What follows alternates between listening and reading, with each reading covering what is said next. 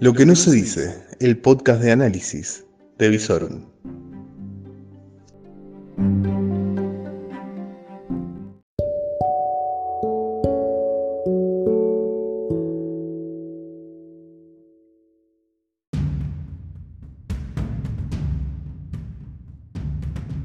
Reflexiones de una noche agitada, lo que necesitas saber al final de la jornada.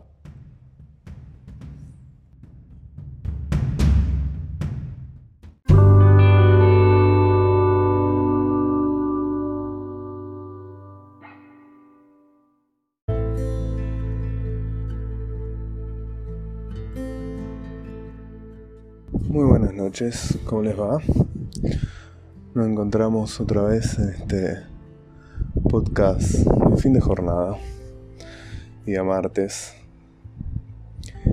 en donde uno de los temas principales, sobre todo en el que me concentré más yo en el día de hoy, fue en el tema de deuda. El día de hoy el prólogo de la negociación nacional que habíamos dicho que iba a ser la negociación de esta postergación del pago del bono provincial de la provincia de Buenos Aires fracasó estrepitosamente. Sí, sí.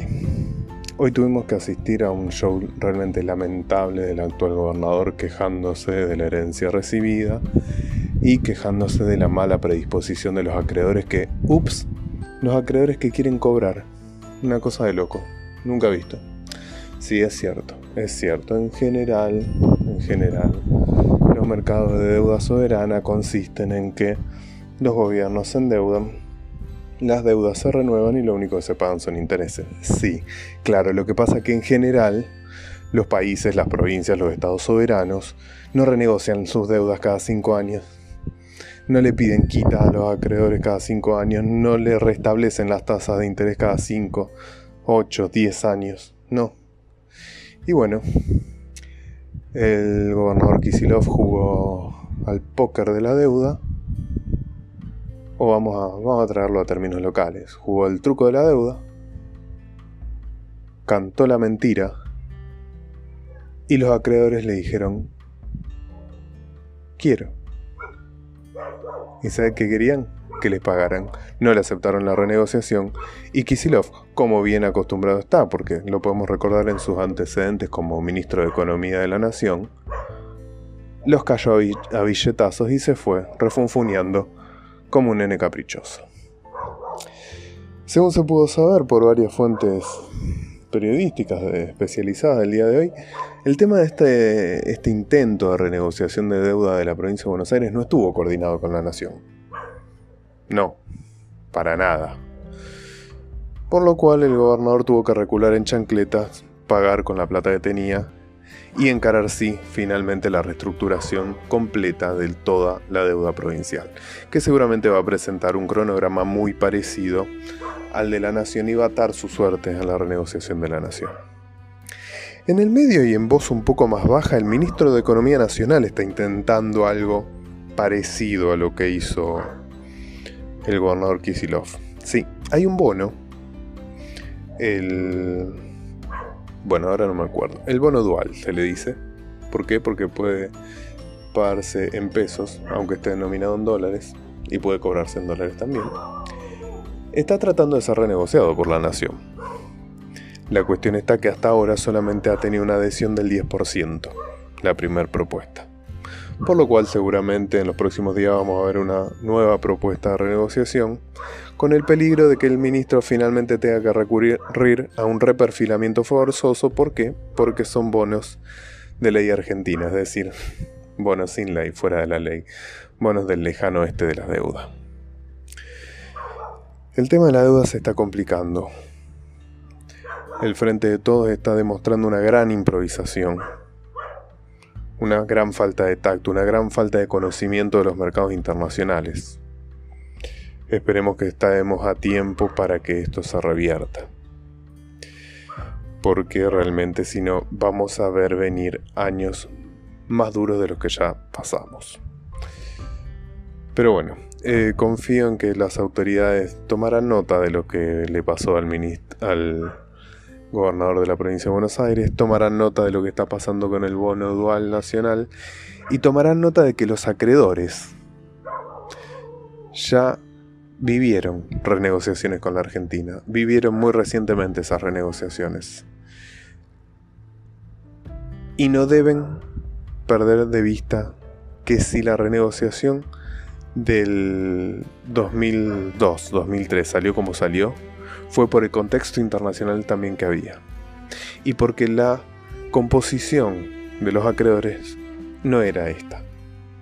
Hoy por hoy se ve mucha intervención de fondos de inversión, se ve eh, muy, poca intervención de bonistas más eh, chicos, es decir, minoritarios, por lo cual se va a tener que encarar una renegociación totalmente diferente a la que fue la del 2002.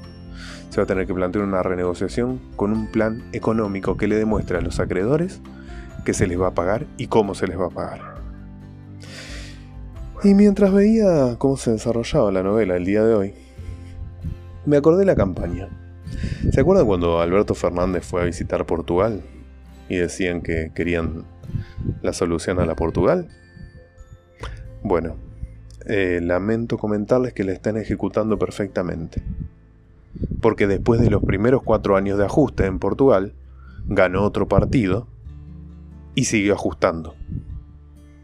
Por ahora es lo único que se ve.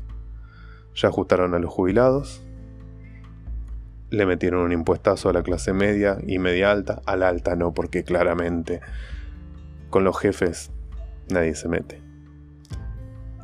Así que esto es lo que estamos viendo. Tendremos que esperar en los próximos 10 días, cuando el ministro se presente ante el Congreso, tal vez a esbozar un principio de plan económico para los próximos cuatro años, algo que dé un poco más de estabilidad al proceso de deuda que de renegociación de la deuda que ya estaría arrancando y algo que pueda brindar un horizonte mucho más claro sí, a los acreedores, a los inversores, pero por sobre todas las cosas a los argentinos que en el medio de este parate, de esta incertidumbre en la que nos tienen, donde tenemos que estar soportando la inflación día a día sin que nadie se digne a pensar cómo se va a solucionar de fondo y no. Basta de engañarnos con eso de los precios cuidados, los jubilados controlando los precios, los sindicalistas controlando los precios. Muchachos, por favor. Lo que necesitamos es que justamente el cronograma oficial que presentó el ministro Guzmán se cumpla, que el 31 de mayo se haya renegociado profesionalmente la, ley, la deuda, que se haya logrado acuerdo con los acreedores, que se muestre un plan económico y que empecemos a pensar la Argentina dentro de, de lo que es el mediano plazo. Con un corto plazo en donde se pueden hacer esfuerzos si se plantea un mediano plazo con oportunidades, con sueños, con esperanza, con un relato. Así como hacía Néstor Kirchner que decía que del infierno fuimos al purgatorio y después podíamos ir al cielo. Está bien, tenía el país atado al cohete de las commodities que volaban, cuando hoy por hoy lo único que vimos en los últimos dos meses fue la baja de la soja de un 15%, y donde el contexto internacional no nos tira ninguna soga que nos ayude. No hay viento de cola por lo pronto, y está todo muy inestable, tanto con la cuestión del coronavirus, elecciones en los países desarrollados, Brexit, y todo lo cual no da un marco de estabilidad para navegar las aguas internacionales, por lo cual requiere un doble esfuerzo a la dirigencia local. Ministros, ministros provinciales, ministros nacionales, necesitamos un plan, necesitamos un horizonte, necesitamos ponernos de acuerdo a dónde vamos y después sí discutir el cómo, pero necesitamos un horizonte.